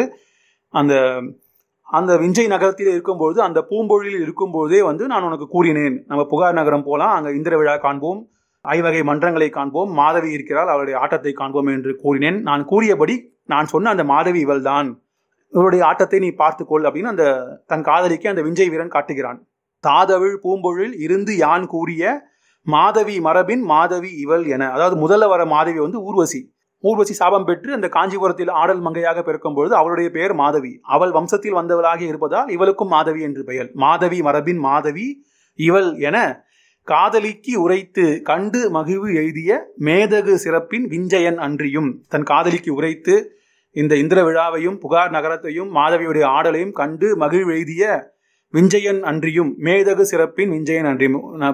உயர்ந்த சிறப்புகளை உடைய அந்த விஞ்சயன் மட்டும் அல்லாமல் அவன் மட்டும் அல்லாமல் வேறு பலரும் இந்த ஆட்டங்க ஆடல்களை காண்கிறார்கள் அப்படின்னு சொல்ல வர்றார். காதலிக்கு உரைத்து கண்டு மகிழ்வு எழுதிய மேதகு சிறப்பின் விஞ்சயன் அன்றியும் அந்தரத்து உள்ளோர் அறியா மரபின் வந்து காண்குருவும் வானவன் விழவும். வானவன் விழவு அப்படிங்கிறது இந்திர விழவு. வானவன் அப்படிங்கிறது இந்திரன். வானவர்களின் தலைவனாகிய இந்திரன். அந்த விழவு எப்படிப்பட்டது அப்படின்னா அந்தரத்து உள்ளோர் அறியா மரபின் வந்து காண்குரும் வானவன். இப்போ அந்த புகார் நகரத்து மக்கள் மட்டும் அல்லாமல் அந்த புலம்பெயர் மக்கள் பிற நகரத்து மக்கள் மட்டும் அல்லாமல் அந்தரத்து உள்ளோர் அந்தரம் அப்படின்னா வானம். மேலே அந்த வானத்தில் உள்ளவர் கூட அறியா மரபின் பிறர் அறியாமல் வந்து பார்க்கிறார்கள். அவர்கள் வருவது பிறருக்கு தெரியாது. அப்படியே தேவர்கள் கூட வந்து காணக்கூடிய அந்த இந்திர விழவு அப்படின்னு குறிப்பிடுகிறார். அந்த இந்திர விழவில் ஆடலும் கோலமும் அணியும் கடைகொல ஊடல் கோலமோடு இருந்தோன் உவப்ப. இந்த ஊடல் கோலமோடு இருந்தோன் அப்படிங்கிறது இங்கே கோவலனை குறிப்பிடுகிறது. அதாவது ஆடலும் கோலமும் அணியும் கடைகொல. இந்த ஆடல் கோலம் அணி எல்லாம் முடிந்து கடைகோல அவை எல்லாம் முடிந்த நேரத்தில் இந்த மாதவி ஆடல் எல்லாம் முடிந்து வரும் பொழுது இந்த கோவலன் வந்து ஊடல் கொண்டு இருக்கிறான் அவன் உள்ளத்தில் ஒரு வருத்தம் இருக்கிறது. அதனால் அவன் ஊடல் கொண்டு இருக்கிறான் என்ன வருத்தம் அப்படின்னா தன்னுடைய மனைவியாகிய இந்த மாதவி ஆடுவதை அனைவரும் காண்கிறார்கள். எல்லோரும் காண அவள் ஆடுகிறாளே அப்படின்னு அவன் வருத்தம் கொள்கிறான். இது ஒன்று அரும்பத உரையில் என்ன சொல்றாரு அப்படின்னா அந்த விழா முடிகிறது இந்திர விழா முடிவுக்கு வருகிறது அப்படிங்கிற வருத்தத்தில் அவன் இருக்கிறான். அதனால் ஊழல் கொள்கிறான் அப்படின்னு அவர் சொல்கிறார். ஏதோ ஒன்று இதனால் அவன் ஊழல் கொள்கிறான். இங்கே வந்து பார்த்தோன்னா இந்த ஊழல் கோலமோடு இருந்தான் அப்படின்னு சொல்கிறாங்க அந்த வந்து கோவலன் வந்து ஊழல் கோலமோடு இருந்தோன் அப்படின்னு குறிப்பிடுகிறார். அதை வந்து ஊடலோடு எண்ணாது கோலமோடு என்றார். மனத்தில் நிகழ்ந்த ஊடலை முகம் காட்டுதலின் அப்படின்னு அடியார்க்குனால உரை வகுக்கிறார். அதாவது கோவலன் வந்து ஊடலோடு இருந்தான்னு சொல்லல. ஊடல் கோலமோடு இருந்தான் அப்படின்னு சொல்ல அவன் முகத்தை பார்க்கும்போதே தெரிகிறது. அவன் மனத்தில் இருக்கக்கூடிய அந்த ஊடலானது அவன் முகத்தை பார்த்தாலே தெரிகிறது. அதைத்தான் இங்கே வந்து இளங்கோடிகள் எடுத்து காட்டுகிறார் அப்படின்னு அவர் அடியாக்கினால் சொல்கிறார். அதாவது ஊடலோடு இருந்தான் என்னாது? கோலமோடு என்றார். மனத்தில் நிகழ்ந்த ஊடலை முகம் காட்டுதலின். இங்கே ஒரு திருக்குறள் நமக்கு நினைவுக்கு வரும். அடுத்தது காட்டும் பளிங்கு போல் உள்ளம் கடுத்தது காட்டும் முகம். நம் மனசில் என்ன நினைக்கிறோமோ அதை வந்து முகம் காட்டிவிடும். பக்கத்தில் இருப்பதை காட்டக்கூடிய கண்ணாடியை போல உள்ளத்தில் இருப்பதை பளிச்சென்று முகம் காட்டிவிடும் அப்படின்னு குரல் இருக்கு. அதாவது பொதுவாக ஒரு முன்னோர் நூலை தன் நூலில் பொதித்து வைப்பார்கள். அந்த சொற்களை ஆண்டு வைப்பார்கள். இளங்கோடிகள் அப்படி நிறைய செய்கிறார். ஆனால் இது வந்து எப்படின்னா அந்த குரல் சொன்னதை ஒரு இலக்கணம் போல அதற்கு ஒரு இலக்கியம் போல இங்கே இளங்கோடிகள் அமைத்திருக்கிறார். அந்த குரல் சொல்லும் கருத்தை தன்னுடைய கதையில் அமைத்து காட்டுகிறார் காட்சியில் அமைத்து காட்டுகிறார். அடுத்தது காட்டும் பளிங்கு போல் உள்ளம் கடுத்தது காட்டும் முகம் அப்படின்னு திருவள்ளுவர் சொன்னதை அந்த கருத்தை எடுத்துக்கொண்டு கோவலனுடைய உள்ளத்தில் இருந்த ஊழல் அவன் முகத்தில் வெளிப்படுகிறது அப்படின்னு இங்கே இளங்கோடிகள் வைக்கிறார். இது ஒரு மிக சுவையான ஒரு விஷயம். ஊடல் கோலமோடு இருந்தோன். அப்படி இருந்த அந்த கோவலன் உவப்ப அவன் மகிழ்வு எழுதுமாறு மாதவி என்ன செய்தால் மாதவி தன்னை மிகவாக அலங்காரம் செய்து கொண்டு தன் உடலில் நிறைய பொருட்களை வாசனை வீசும் பொருட்களை சேர்த்து கொண்டு தன்னை உச்சி முதல் உள்ளங்கால் வரை அலங்காரம் செய்து கொண்டு இங்கே வந்து உள்ளங்கால் முதல் உச்சி வரை காட்டுகிறார். கால் முதல் உச்சி வரை. அதாவது வர்ணனையில் வந்து குறிப்பாக பெண்களை வர்ணிப்பதில் இலக்கியத்தில் இரண்டு வகை இருக்கிறது. ஒன்று வந்து கேசாதி பாதம் என்பார்கள். தலையிலிருந்து பாதம் வரை செல்வது இன்னொன்று பாதாதி கேசம் காலிலிருந்து தலை வரை செல்வது. அது அந்த ஒரு ஒரு வகை நிலையில் இருக்கும் பெண்களை ஒரு ஒரு போல வர்ணிப்பார்கள். இங்கே மாதவியை இளங்கோடிகள் பாதாதி கேசம் வர்ணிக்கிறார். அவள் கால் முதல் தலை வரை அவள் அணிந்த அணிகலன்களை இங்கே காட்டுகிறார். மாதவியின் அலங்காரம் அடுத்து வரும் வரிகள். அவன் ஓப்ப ஊடல் கோலமோடு இருந்தோன் ஓப்ப அந்த கோவலன் மகிழ் எழுதுமாறு மாதவி செய்து கொண்ட அலங்காரங்கள். பத்து துவரினும் ஐந்து விரையினும் முப்பத்து இருவகை ஓமாளிகையிலும் ஊறின நல்நீர் உரைத்த நெய்வாசம் நாறு இருங்கூந்தல் நலம் பெற ஆட்டி. இந்த மாதவி குளித்து விட்டு வருகிறாள். அவள் குளிக்க பயன்படுத்திய அந்த நீர் தண்ணீரில் பத்து துவர் பத்து வகையான துவர் எனக்கூடிய பொருட்களும் ஐந்து விரை ஐந்து வகையான வாசனை பொருட்களும் இந்த ஐந்து விரை அப்படிங்கிறது முன்னாடி நம்ம பார்த்தோம். இந்திர விழா ஊழத்து காதையில் அந்த நகரத்திலே பல வணிகர்கள் காட்டும்பொழுது அந்த ஐந்து விரை விற்ப பஞ்சவாசம் விற்பவரையும் காட்டினார்கள். ஐந்து விரை. முப்பத்து இரு வகை ஓமாளிகை. இந்த முப்பத்தி மூன்று வகை மூலிகைகள் ஓமாளிகை எனக்கூடிய பொருட்கள். இதை அனைத்தையும் தண்ணீரில் கலந்து ஊறின நல்நீர். இவை அனைத்தும் ஊறிய அந்த நல்ல நீர். ஊறின நல்நீர் உரைத்த நெய் வாசம் நாறு இரும் கூந்தல். தலையில் நெய் பூசுவார்கள். அதாவது எண்ணெய். எண்ணெய் தான் நம்ம நெய் அப்படிங்கிறோம். எல் நெய் அப்படிங்கிறது தான் எண்ணெய் அப்படின்னு மாறிடுச்சு. அந்த இருங்கூந்தல் இருங்கூந்தல் அப்படின்னா கருமை மிக்க கூந்தல் நாறு இருங்கூந்தல் அந்த நெய் வாசம் உரைத்த அப்படின்னா தேய்த்த தலையில் தேய்த்த அந்த நெய் வாசம் மிக்க நரிய நறுமணம் மிக்க அந்த கரிய கூந்தல் நலம் பெற ஆட் இந்த ஊரிய நல்நீரில் நலம் பெற ஆட்டி. இந்த பத்து துவர் ஐந்து விரை முப்பத்தி இரண்டு ஓமாளிகை என்ன அப்படின்னு நம்ம உரையில பார்க்கலாம். அந்த துவர் பத்து துவர் ஆவன பூ அந்தி திரிபலை புனர் கருங்காலி நாவலோடு நாற்பான் மரமே. பூ அந்தி திரிபலை கருங்காலி நாவல் இவற்றோடு நாலு வகையான மரம். இதான் வந்து பத்து துவர். இதன் இந்த பொடிகளை கலந்து ஐந்து விரை ஆவன கொட்டம் துருக்கம் தகரம் அகில் ஆரம் ஒட்டிய ஐந்தும் விரை. இது நம்ம முன்னாடியே பார்த்தோம். இந்திர விழாவோ எடுத்த இது வந்தது. ஐந்து விரை பஞ்சவாசம்.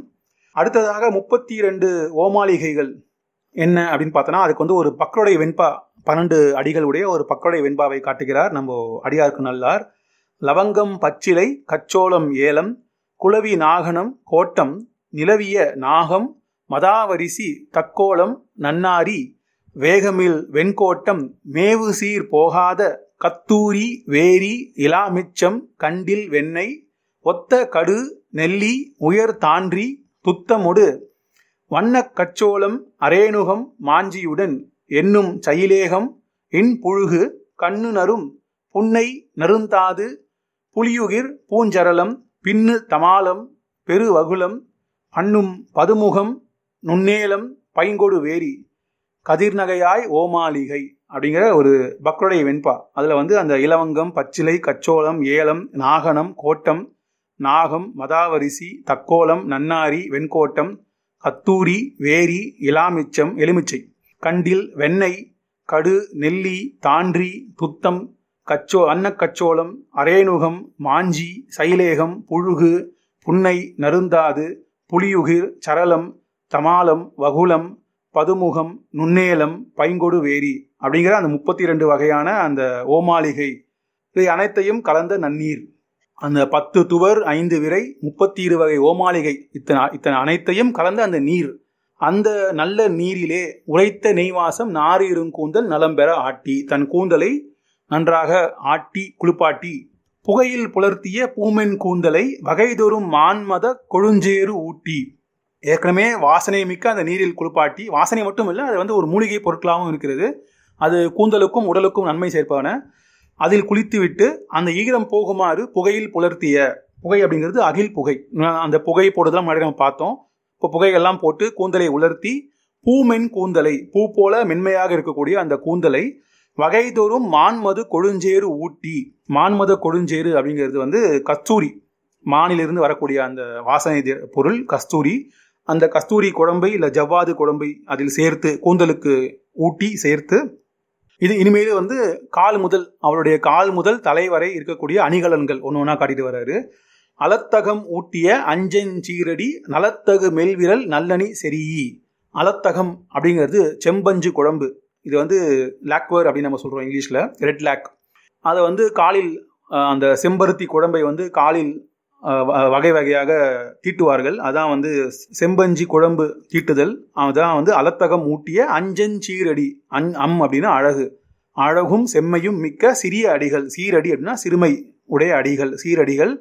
நலத்தகு மெல்விரல் நலம் மிக்க மெல்லிய விரல்களில் நல்லணி செரியி தன்னுடைய அந்த செம்பஞ்சு குழம்பு தீட்டிய கால்களினுடைய சிறிய கால்களுடைய அந்த நலம் மிக்க விரல்களிலே நல்ல அணிகளை அந்த விரலுக்கு ஏற்ற கால் விரலுக்கு ஏற்ற அந்த கால் விரல் மோதிரம் போன்ற அணிகளை அவள் அணிந்திருக்கிறாள்.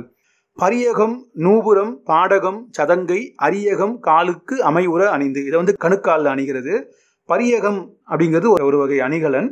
இந்த பரியகம் அப்படின்றது என்ன சொல்றாங்க அப்படின்னா பரியகம் ஆவது பொன்னிதழ் பொதிந்த பன்னிற மணிவடம் பின்னிய தொடரில் பெருவீரன் மோதிரம் தன்னோடு தொடக்கி தமணிய சிலம்பின் புறவாய் சூழ்ந்து புனரவைப்பதுவே அப்படிங்கிறார். அதாவது அது வந்து ஒரு கார் சவடி. நம்ம வந்து என்ன பண்றோம் அப்படின்னா அந்த கால் கட்டை விரல்ல இருக்கக்கூடிய அந்த வளையத்திலிருந்து மோதிரத்திலிருந்து தொடங்கி கால் சிலம்பிலே போய் சேரும் போல ஒரு சங்கிலி கொலுசு போன்ற ஒரு சங்கிலியை காலை அணிவது அந்த மோதிர கட்டை விரல் இருக்கும் மோதிரத்திலிருந்து சிலம்பில் வந்து சேருமாறு அணியக்கூடிய இரண்டு பக்கம் அணியக்கூடிய ஒரு அந்த கார் சவடிக்கு தான் வந்து பரியகம் அப்படின்னு பேரு. அந்த பரியகம் அணிந்து காலில் அணிந்து அதனோடு நூபுரம் நூபுரம்ங்கிறது சிலம்பு. நூபுரம் பாடகம் சதங்கை அரியகம் போன்ற பல வகையான அந்த கால் அணிகளை அவள் காலில் அணிந்திருக்கிறாள். அமைவுற அணிந்து காலுக்கு அமைவுற அணிந்து காலில் அணிந்து குரங்கு செறிதிரல் குரங்கினில் செறித்து. குரங்கு அப்படிங்கிறது இடு தொடை. அந்த தொடையிலே குரங்கு செறிதிரல் குரங்கு செறி அப்படிங்கிற ஒரு வகை அணி. இந்த குரங்கு செறி அப்படிங்கிறது ஒரு கவான் ஆபரணம் அப்படிங்கிறாங்க. தொடையில் அணியக்கூடிய ஒரு வகை அணி. இதை வந்து நீங்கள் இந்த கோயிலில் இருக்கக்கூடிய சிலைகளில் பார்த்தால் அந்த தொடையில் வந்து ஒரு பூமாலை போல ஒரு அமைப்பு போட்டிருப்பார்கள். அதான் குரங்கு செறி அந்த குரங்கு செறியை தொடையில் அணிந்து தொடையில் படுமாறு படியுமாறு அணிந்து குரங்கு அப்படின்னா தொடை அப்படின்னு பேரு. அதனால குர- குரங்கு செறினா தொடை அணி தொடையில் அணியக்கூடிய ஒரு சங்கிலி போன்ற ஒரு ஆபரணம். பிறங்கிய முத்து அறை முப்பத்து இருகாள் நிறங்கிலர் பூந்துகில் நீர்மையின் உடி அவளுடைய இடுப்பிலே அறை அப்படின்னா இடுப்பு. அந்த இடுப்பிலே முத்து அணிந்திருக்கிறாள் பிறங்கிய முத்து பெரிய முத்துக்கள். அது எப்படி இருக்குன்னா முப்பத்தி இருகாள் முப்பத்தி இரண்டு முத்துக்கள் சேர்ந்த அந்த விரிசிகை அப்படிங்கிற மேகலை அந்த இடுப்பில் அணிந்திருக்கிறாள். அந்த மேகலைக்கு மேல் நிறங்கிலர் நிறங்கிலர் பூந்துகில் நீர்மையின் உடி நீல நிற பட்டு.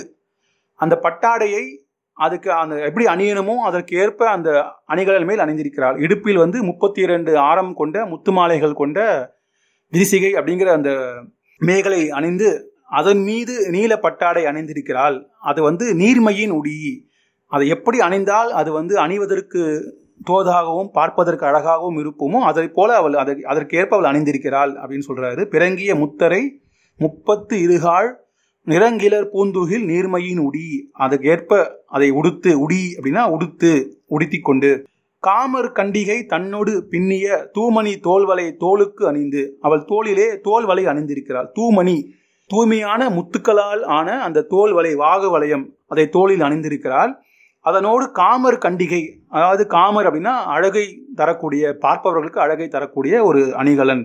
கண்டிகை அப்படிங்கிறது வந்து கண்டசரம் அப்படின்னு சொல்கிறாங்க அப்படி இல்லைன்னா கழுத்து வடத்தின் பின் தாலிக்கு இரண்டு பக்கமும் பகுத்து போந்து வாகு வளையத்தோடு தொடங்கி கிடப்பதோர் ஆபரணம். அதாவது கழுத்தில் இருக்கக்கூடிய அந்த தாலியிலிருந்து தொடங்கி இரண்டு பக்கமும் வலது இடது பக்கமாக வந்து சங்கிலி போல வந்து கையில் இருக்கக்கூடிய வளையல் அந்த வாகு வளையத்தில் தோல் வளையில் சேரக்கூடிய ஒரு சங்கிலி போன்ற அமைப்பு. அதான் வந்து கண்டிகை அப்படின்னு அரும்பத உரையில சொல்கிறார்.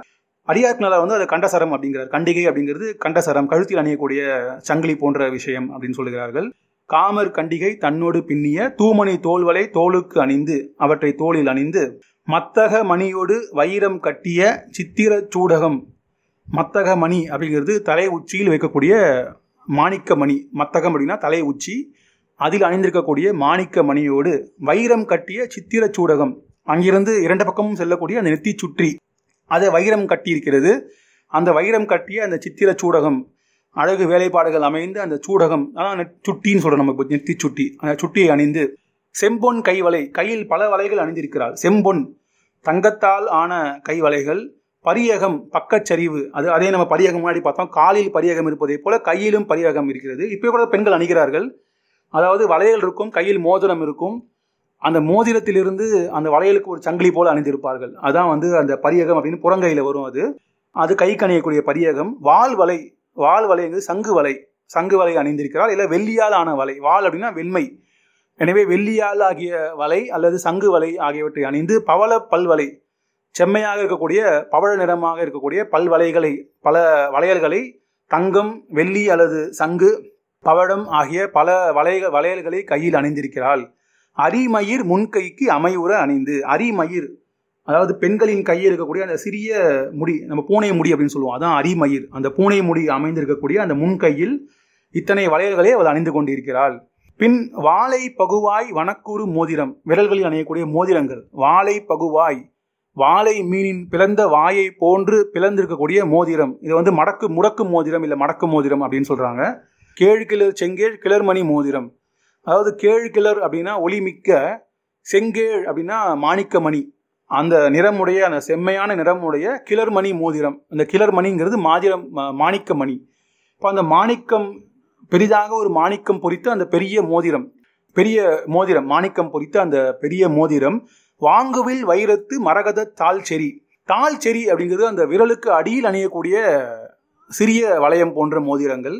அதான் தாள் அதாவது விரலுடைய தாள் விரலுக்கு அடியில் அணியக்கூடிய மோதிரம். அது தாள் செரி மரகதத்தால் ஆனக்கூடிய அந்த தாள் செரி வாங்கவில் வைரம். அதாவது வளைந்த ஒளியை உடைய வைரம். அதாவது பக்கத்தில் சுத்தி வைரங்கள் பதித்த அந்த மோதிரம். வாங்குவில் வைரத்து மரகத தாள் செரி. அப்போ இடையில் ஒரு பெரிய மாணிக்கம் புதித்த ஒரு மோதிரமும் சுற்றி வைரங்கள் பொறித்த சிறிய மோதிரங்களும் கீழே அணிவதாக அந்த மரகத தாள் செரியும் அது விரலடியில் போடக்கூடிய அந்த மோதிரமும் காந்தல் மெருவிரல் மெல்விரல் கரப்ப அணிந்து. காந்தல் மலரை போல தன்னுடைய மெல்லிய விரல்கள் மறைப்ப இந்த அனைத்து அனைத்தையும் அவள் அணியும் போது அந்த விரல்கள் மறைந்து விடுகின்றன. அந்த விரலை இருப்பது தெரியாமல் அவ்வளவு அணிகளை மோதிரங்களை அவள் கையில் அணிந்திருக்கிறாள். காந்தல் மெல் விரல் கரப்ப அணிந்து வாழை பகுவாய் வனக்குறு மோதிரம் கேழ்கிளர் செங்கேழ் கிளர்மணி மோதிரம் வாங்குவில் வைரத்து மரகத தாழ்ச்செறி காந்தல் மெல்விரல் கரப்ப அணிந்து கையில விரலே தெரியாத அளவுக்கு மோதிரங்கள் அணிந்து கொண்டு சங்கிலி நுண்தொடர் பூஞ்ஞான் புனைவினை அங்கழுத்து அகவையின் ஆரமோடு அணிந்து அங்கழுத்து அகவையின் அழகிய கழுத்தில் கழுத்து புறத்திலே ஆரமோடு கழுத்திலே முத்து ஆரம் அணிந்திருக்கிறாள். ஆரம் அப்படின்னா முத்தால் ஆகிய ஆரம் முத்தாரம். அந்த முத்தாரம் அணிந்திருக்கிறாள். அதோடு சேர்த்து சங்கிலி சங்கிலி அணிந்திருக்கிறாள் வீரச்சங்கிலி அணிந்திருக்கிறாள் நுண்தொடர் நேர் சங்கிலி அணிந்திருக்கிறாள் பூன் ஞான் பூணப்படும் ஞான் ஞான் அப்படிங்கிறது அந்த வடம் போன்ற ஒரு விஷயம். புனைவினை அப்படிங்கிற அந்த தொழிலுடைய அதாவது மிக மிக்க ஒரு வேலைப்பாடு மிக்க ஒரு சவடி சரப்பலி முதலாய உள்ள அணிகள். இந்த அணிகளெல்லாம் மார்பில் அமையுமாறு கழுத்தில் அணிந்திருக்கிறாள். கயிற்கடை ஒழுகிய காமர் தூமணி செயத்தகு கோவையின் சிறுபுறம் மறைத்தாங்கு. கயிற்கடை ஒழுகிய அப்படின்னா கொக்கு வாய் அப்படின்னு உரையில சொல்றாங்க. அதாவது கொக்கி.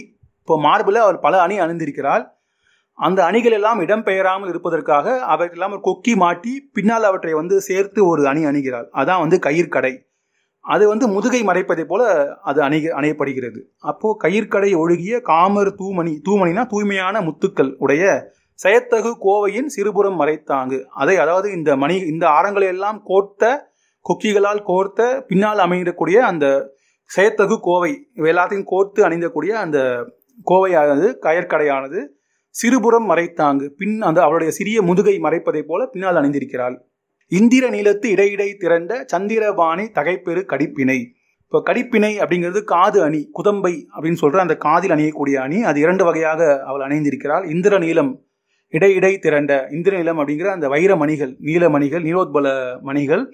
அது வந்து இடையிடை செறிந்த இடையிடை அந்த மணிகளை வைத்து சந்திரபாணி தகைபெரு கடிப்பினை சந்திரபாணி அப்படின்னு சொல்லக்கூடிய அந்த வைரம் கட்டின வைரங்கள் பதித்த அந்த குழை அந்த இரண்டு குதம்பை அப்படிங்கிற அந்த இரண்டு கடிப்பினை அப்படிங்கிற அந்த காது அணிகளை அவள் காதில் அணிந்திருக்கிறாள். அப்போ ஒரு ஒரு காதிலையும் இரண்டு அந்த குண்டலங்களை போன்ற இரண்டு காதணிகளை அணிந்திருக்கிறாள். அதுக்கு வந்து கடிப்பினைன்னு பேரு. ஒன்று வந்து இந்திர இந்திர நிலம் அப்படின்னு பேரு. இன்னொன்னுக்கு சந்திரபாணி அப்படின்னு பேரு. இந்திர நீளத்து இடையிடை திரண்ட சந்திரபாணி தகைப்பெரு கடிப்பினை அங்காது அகவையின் அழகுற அணிந்து அழகிய காதிலே அதன் புறத்திலே அழகு அமையுமாறு அணிந்து அதை பார்க்க விகாரமாக இல்லை. மிக அழகாக இருக்கிறது. நிறைய அணிகள் அணிந்தாலும் சில பேருக்கு வந்து விகாரமாக இருக்கும். அப்படியெல்லாம் இல்லாமல் அந்த அணிகளுக்குரிய நேர்த்தியோடு அவற்றின் அளவு வகை தெரிந்து அதை அணியும் பொழுது பார்க்க ஒரு அழகாக இருக்கும். அதுபோல அணிந்து அழகுற அணிந்து. தெய்வ உத்தியோடு செழுநீர் வலம்புரி தொய்யகம் புல்லகம் தொடர்ந்த தலைக்கணி இதெல்லாம் தலைக்கான அணிகள். கூந்தலில் கூந்தல் அலங்காரத்தில் வைக்கக்கூடிய அணிகள். இதில் பெரும்பான்மையான அணிகள் இன்றும் பயன்பாட்டில் உள்ளன. தெய்வ உத்தி அப்படிங்கிறது சீதேவி இதான் வந்து அந்த நெத்தியில நடுவில் அணியக்கூடிய அந்த புல்லக்கு அந்த தெய்வ அந்த சுத்தி போல ஒரு அணி. அதுதான் தெய்வ உத்தி. அதுக்கு வந்து சீதேவி அப்படின்னு பேரு. தெய்வ உத்தினா சீதேவி செழுநீர் வலம்புரி. வலம்புரிங்கிறது சங்கு. சங்கு போன்ற அணி. செழுநீர் கடலில் செழுப்பான கடலில் இருக்கக்கூடிய அந்த சங்கை போன்ற ஒரு தலை அணி தொய்யகம் அப்படிங்கிறது தலைப்பாலை. இது வந்து பூரப்பாலை இல்லை தலைப்பாலை அப்படின்றது தலையில வரிசை கூந்தலில் வரிசையாக இலை போல வைக்கக்கூடிய அந்த அணிகலன். அது வந்து தொய்யகம். புல்லகம் அப்படிங்கிறது வந்து தென்பள்ளி வடப்பள்ளின்னு சொல்கிறாங்க இதை வந்து நம்ம இப்போ வந்து சூரிய பிள்ளை சந்திர பிள்ளைன்னு சொல்கிறோம் நீங்கள் பார்த்தீங்கன்னா இந்த பரதநாட்டியம் ஆடும்போதெல்லாம் தலையை வந்து உச்சி வகுடு எடுத்து பின்னி இருப்பாங்க அந்த உச்சந்தலைக்கு மேலே இரண்டு பக்கமும் ஒரு பக்கம் சூரியன் போல ஒரு பக்கம் சந்திரன் போல இரண்டு பிள்ளைகள் வைத்திருப்பார்கள் வில்லைகள் வைத்திருப்பார்கள். அதான் வந்து சூரிய பிள்ளை சந்திர பிள்ளை. இதை வந்து உரையில வந்து தென்பள்ளி வடபள்ளி அப்படின்றாங்க. அதை இளங்கோடிகள் வந்து புல்லகம் அப்படிங்கிறாரு. புல்லகம் தொடர்ந்த தலைக்கணி அப்போ இந்த தெய்வ உத்தி செழுநீர் வலம்புரி தொய்யகம் புல்லகம் ஆகியவை தொடர்ந்து வரிசையாக அலங்கரிக்கப்பட்ட தலை அணி தலைக்கான அணிகள். மையீர் ஓதிக்கு மாண்புற அணிந்து மை ஈர் ஓதி ஓதி அப்படிங்கிறது கூந்தல் பெண்களுடைய கூந்தலுக்கு ஓதி அப்படின்னு பேரு. மை ஈர் ஓதி மை அப்படிங்கிறது கருமையை குறிக்கிறது. ஈர் அப்படின்னா பெரிய அல்லது ஈரமான அந்த குளிர்ச்சி மிக்க அந்த ஈரமான கூந்தல் அப்படின்னு சொல்லலாம். பெரிய கருமையான கூந்தலுக்கு மாண்புற அணிந்து அது அழகுபடுமாறு பெருமைப்படுமாறு அணிந்து இந்த தெய்வ உத்தி செழுநீர் வலம்புரி தொய்யகம் புல்லகம் போன்ற அந்த தொடர்ச்சியான தலை அணிகளை தன் கூந்தலுக்கு அணிந்து அலங்கரித்து கொண்டு இப்படியெல்லாம் கால் முதல் தலை வரை பாதம் முதல் உச்சி வரை பல்வேறுபட்ட அணிகளை அணிந்து கொண்டு மிக அழகோடு வாசனையோடு அந்த கோ மாதவி வந்து கோவலனுடைய ஊடலை தீர்க்கிறாள். கூடலும் ஊடலும் கோவலர்க்கு அளித்து பாடு அமை சேர்க்கை பள்ளியுள் இருந்தோள். முன்னாடி இந்த வரிகளை பார்த்தோம். நம்ம வந்து அந்திமாலை சிறப்பு செய் காதலில் ஊடலும் கூடலும் கொடுத்தாள் அப்படின்னு இருக்கு. அதே மாதிரி இங்கே வந்து கூடலும் ஊடலும் கோவலருக்கு அளித்து கூடலையும் ஊடலையும் மாறி மாறி கோவலனுக்கு அளித்து அது ஒரு விளையாட்டு. கூடல் கூடிக்கொண்டே இருந்தால் அது வந்து அழுத்து விடும் அதனால் ஊடலையும் கொடுத்து கூடலையும் கொடுத்து அழுப்பில்லாமல் கோவலனை மகிழ்வித்து பாடு அமை சேர்க்கை பள்ளியுள் இருந்தோல் அதுபோல் அந்த பெருமை அமைந்த சேர்க்கை அப்படின்னாலும் பள்ளி தான் கட்டில். அந்த கட்டில் இருக்கக்கூடிய அந்த பள்ளி அறையில் இருந்தோள் மாதவி இருந்தால் அப்படி இருந்த மாதவி இதோடு நம்ம இங்கே முடிச்சுக்கலாம் இந்த பகுதியை. பின்னாடி இந்த பள்ளியில் இருந்த அந்த மாதவி அவளுக்கு அந்த இந்திர விழவு முடியும் போது அனைவரும் கடலுக்கு செல்கிறார்கள். கடற்கரைக்கு சென்று கடலாடு நகர்த்துகிறார்கள். அதை தானும் காண வேண்டும் என்று அவளுக்கு விருப்பம் வருகிறது. எனவே அவள் கோவலுடன் அந்த கடற்கரைக்கு செல்கிறாள். அவர்கள் செல்லும் வழியில் காணும் காட்சிகள் அந்த விடிய காலை பொழுதில் கடற்கரையின் அழகு அங்கே இருந்து அந்த பல வணிக வாணிகங்களின் அவர்கள் ஒவ்வொரு ஒவ்வொரும் வைத்த அந்த கொடிகள் விளக்கங்கள் விளக்கு ஏற்றி வைத்திருக்கிறார்கள். அந்த விளக்குகளின் வரிசைகள் எல்லாத்தையும் அந்த இளங்கோடை நமக்கு மிக அழகாக அப்படி நேரில் சென்று பார்ப்பதை போல காட்டுகிறார். இதெல்லாம் காட்டி அவர்கள் அந்த கடலாடை கடலாடுதலை முடித்துக்கொண்டு கடற்கரையில் தங்கி இருக்கிறார்கள் ஒரு புன்னை மர நிழலில் தங்கி இருக்கும் பொழுது அந்த மாதவியுடைய தோழியாகிய வசந்தமாலே ஒரு யாழை கொண்டு வந்து கொடுக்கிறாள். மாதவி அந்த யாழை வாங்கி கொண்டு அங்கே இருந்தால் அப்படிங்கிறதோ இந்த காதை முடிகிறது. இதை இந்த இதெல்லாம் வந்து நம்ம அடுத்த பகுதியில் பார்ப்போம். அவர்கள் அந்த கடற்கரைக்கு செல்லுதல் அங்கே இருத்தல் அந்த யாழை வாங்கி கொள்ளுதல் அப்படிங்கிறது நம்ம அடுத்த பகுதியில் அடுத்த அமர்வில் பார்ப்போம். இப்போது இந்த பல அணிகளை அணிந்து கொண்டு அந்த மாதவி வந்து கோவலனோடு இருந்தால் அந்த பாடு அமை சேர்க்கை பள்ளியில் இருந்தோல் அதோடு நம்ம முடிச்சுப்போம். மீண்டும் அடுத்த அமர்வோடு உங்களை சந்திக்கிறேன். நன்றி வணக்கம்.